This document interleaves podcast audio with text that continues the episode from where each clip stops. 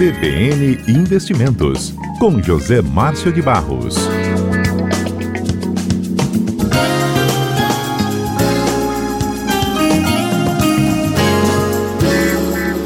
Na ponta da linha conosco já está José Márcio de Barros. Bem-vindo ao nosso cotidiano, inclusive para trazer essa leitura né, de um ponto importante que foi essa semana, a queda na taxa Selic. E caiu, caiu bastante, hein? É, rapaz, a decisão corajosa do Banco Central, viu, Fábio? Não foi nada 0,25 miúdo, não, né? Exato, não foi nada pequeno, 0,25, 0,5, não. Já entraram reduzindo em 75 pontos percentuais, né, o 0,75, uhum. de uma taxa que já estava num patamar relativamente baixo, né? Nós estamos falando de uma taxa de 3% que a gente nunca esteve antes, né? Então, acreditar que a gente está vivendo taxas de de 2,5 é realmente incrível, que é a menor taxa, é a menor patamar da história, né? Ah, o, as, as, implicações disso é que são, acho que, se a gente tivesse que pesar na balança, a gente tem realmente um efeito é, que é ruim para a gente, para as contas públicas e para e o país, mas a gente consegue enumerar muito mais é, benefícios do que malefícios com essa medida, entendeu? Hum a gente, a gente, eu acho que entre, vamos começando pela, pela negativa, acho que a gente deixa de atrair capital estrangeiro, né? É, a gente já teve uh, esse ano uma saída muito intensa de gringos, dos, dos, investidores estrangeiros da Bolsa brasileira. Já deixaram a Bolsa em 74 bilhões de reais, só esse ano. Embora esse mês agora de junho eles tenham até aportado 2 bilhões, aproveitando esse momento bom aí. Mas é, geralmente o capital ele vai atrás de onde ele consegue taxas melhores. Por exemplo, uhum. na Índia, se a gente tivesse que comparar com o BRICS, a Índia tem uma taxa que vigora desde fevereiro que é 5,15. A Rússia baixou, mexeu ontem na taxa, 4,25. A África do Sul tem uma taxa igualzinha à Rússia, 4,25 também, 4, entre 4,25 e 4,5. A menor, e agora o que se igualou ao Brasil, quem está se igualando, é a China, que é 2,25. Então, a tendência é que os capitais é, é, é, que a gente vai ocorrer aqui no Brasil é que haja uma fuga de capital. A gente vai ter fatalmente isso aí que os investidores virão menos para cá. Agora, de qualquer forma, tem alguns países que não têm nem essa taxa que Índia, Rússia e África do Sul têm, por exemplo, na, no Chile, Polônia, Tailândia, República Tcheca, é tudo zero. Então, as pessoas não, não colocam dinheiro lá na expectativa de, de, de especular, de ganhar dinheiro. Ou seja, então isso, esse ponto, vai ser um ponto negativo para a gente, que o país como um todo. É o aspecto de você ter menos oferta de dólar interna e, e isso vai ser prejudicial. Mas, por outro lado, uh, por exemplo, o governo ele, ele, tem, uh, ele emite dívida, ele tem a dívida pública dele. Então, uh, a gente vai verificar que vai ter uma queda no volume dessa de pagamento da dívida pública, né? E praticamente 60% da nossa dívida hoje está atrelada a Selic.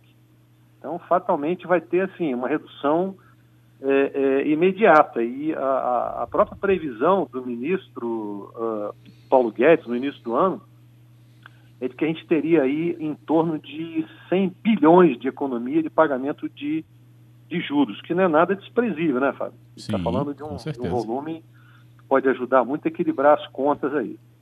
Um outro fator também positivo é que você estimula o consumo o gasto e os investimentos. Como? O consumo, as famílias vão passar é, a consumir mesmo. Não significa que você tem aí uma taxa de juros menor que as pessoas vão para a rua fazer uma prestação, não é isso. Não quer dizer que você automaticamente diminuiu os juros as pessoas vão se endividar mais, não é. Mas as pessoas vão pensar de que o valor absoluto de suas prestações, elas vão cair.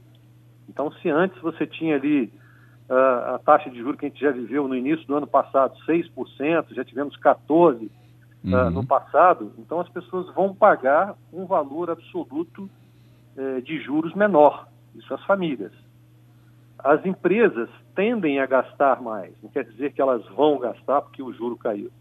Então as empresas tendem a gastar mais e o, o, o próprio governo, né, tendem a investir mais. Se sobrar realmente 100 bilhões lá, quem está falando, então, isso significa que o governo vai ter mais uh, recurso nos cofres para poder gastar. E a gente aproveita até uma sorte momentânea, né, uma coisa pontual, que é uh, uh, são dois fatores que colaboram para isso. A gente tem uma inflação que está muito controlada, já tem dois meses que a gente está vivendo aí deflação, 0,31 e 0,38 nos dois últimos meses, e como um colchão de liquidez, de garantia, a gente tem um bom volume de reserva cambial. Então isso ajuda também a gente ter uma, um, certo, um certo conforto, né? Uhum. E um outro, um outro estímulo que eu acho muito interessante é que as pessoas agora vão, vão buscar outros mercados para conseguir obter renda. Se antes você estava acostumado a ter 1% ao mês, ah, agora sim. a gente está tendo 1%, vamos supor, se você descapitaliza uma taxa de, de essa taxa de 2,25, quando você vai colocar ao, ao, ao mês, é 0,19 ao mês. Então, a poupança até, que é 70% de, de 2,25, ela vai render 1,57 ao ano.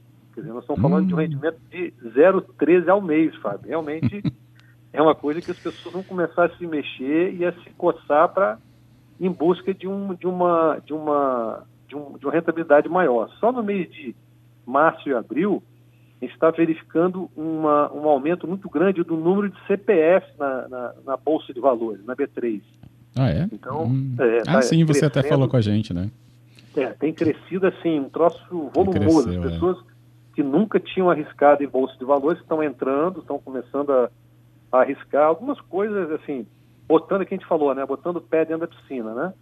Não é ainda para entrar em definitivo, mas as pessoas estão testando essa essa possibilidade de ter um, um, ganho no mercado de ações, que é até salutar. Obviamente que a gente já comentou isso aqui na semana passada, isso vai muito, depender muito aí da, do apetite que cada um tem para investir em, na Bolsa de Valores. Mas é uma, uhum. é uma excelente opção, né? Excelente opção. E o, o, o, a, o Copom não parou por aí. No próprio comunicado que divulgou a, a, a resolução deles, já diz que existe um espaço para um corte que eles chamam de residual.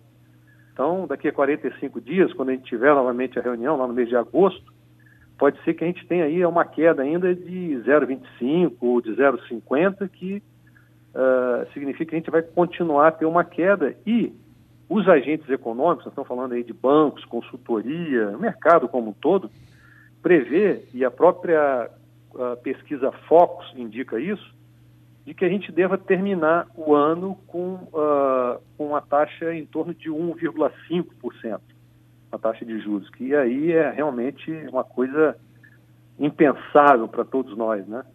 Ter uma é. taxa tão baixa como essa. Justamente, taxa baixa. É, olhando para aquela outra, é, aquele outro númerozinho que muitos acompanham, que é o dólar, é, a gente teve até uma queda né, nos últimos dias aí, em relação que já foi no pico ali logo no início do fechamento de, né, dos setores econômicos, mas ainda girando no que se considera um patamar alto, José Márcio, na sua leitura ainda, a cotação do dólar? É, o dólar, o que está acontecendo com o dólar? A gente teve aí um, um, momento de alívio na semana passada, mas foi um momento que não foi assim só interno. Parou de ter notícia ruim internamente, mas ele parou também, existe uma, uma, um indexador, um, um medidor, chama-se índice DXY. Ele mede o comportamento do dólar frente a outras moedas, principalmente de países emergentes. Então, e é, toda vez que tem uma queda, isso aí repercute no, no, no, no, dólar também. Então, o dólar ele tem a variação, ele acompanha assim o mercado interno, mas ele também tem a, a, o mercado externo que regula ele. Então, Uh, a gente passou por um momento aí de, de alta do, do, do, real na semana passada, mas quando você pega o comportamento do dólar, nós estamos falando que ele está subindo ainda 31% no ano ainda. Embora ele tenha tido aí uma queda de 7%, esteja caindo 7% no, no, no mês de junho. Né? Uhum. E dólar é muito o seguinte, é, é entrada, é fluxo. Então, todas as vezes que você tem um fluxo muito grande, por exemplo, Todas as vezes que a gente tem algum lançamento de IPO, que é, o, que é a oferta pública de ação no país, e que estrangeiro participa, você tem uma entrada, uma enxurrada de dólar no país. E aí tende, não quer dizer que vá, mas ele tende a dar um colchão, um conforto, e o dólar fica assim com uma oferta de, de dólares internamente, entendeu? Então ele quase que Sim. não puxa o preço.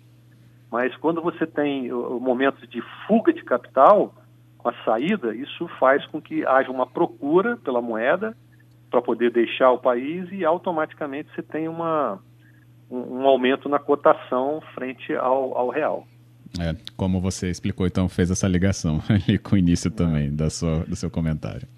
Ainda tem um minutinho, só para fazer uma colocação uma coisa interessante, uhum. tem, tem uma oportunidade.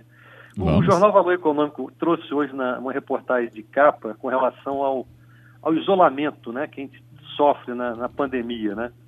Uh, isso tem, uh, é um assunto até controverso, ele é polêmico e até triste, mas o, o Google divulgou que nos meses de maio e, e, e abril e maio desse ano, é, o item mais consultado, a palavra que foi mais procurada lá no Google, foi a palavra insônia. Tem muito mais do que a palavra Deus, que geralmente é campeã na, nas pesquisas.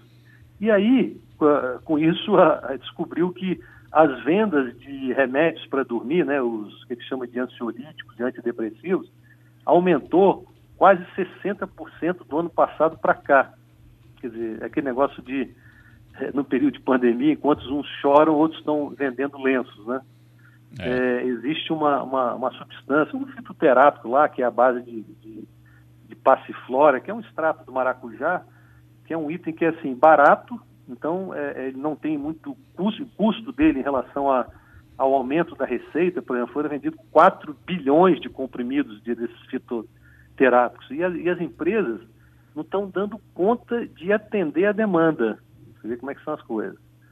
Uh, isso aí e vitaminas e polivitamínicos tem assim aumentado é, demais. Então, por mais que você produza, o mercado ainda está demandando não só as vitaminas, como os, que os polivitamínicos têm zinco dentro, né? Então as pessoas, por causa desse negócio do, uhum, do corona, dizem que o zinco é um, é um profilático, tem uma, uma alguma coisa já não comprovada, mas é, é, as estatísticas mostram que quem toma polivitamínico pode se proteger. Então, isso teve uma procura que as fábricas não estão conseguindo atender a demanda e trabalhando a 100%, trabalhando em, em turnos e, e, não consegue atender. Quer dizer, isso é uma coisa pontual. Enquanto, como a, enquanto a economia como um todo sofre, né, esse isolamento todo mundo sofre na parte de economia, outros setores acabam sendo é, beneficiados, beneficiados, como esse aí do, dos remédios.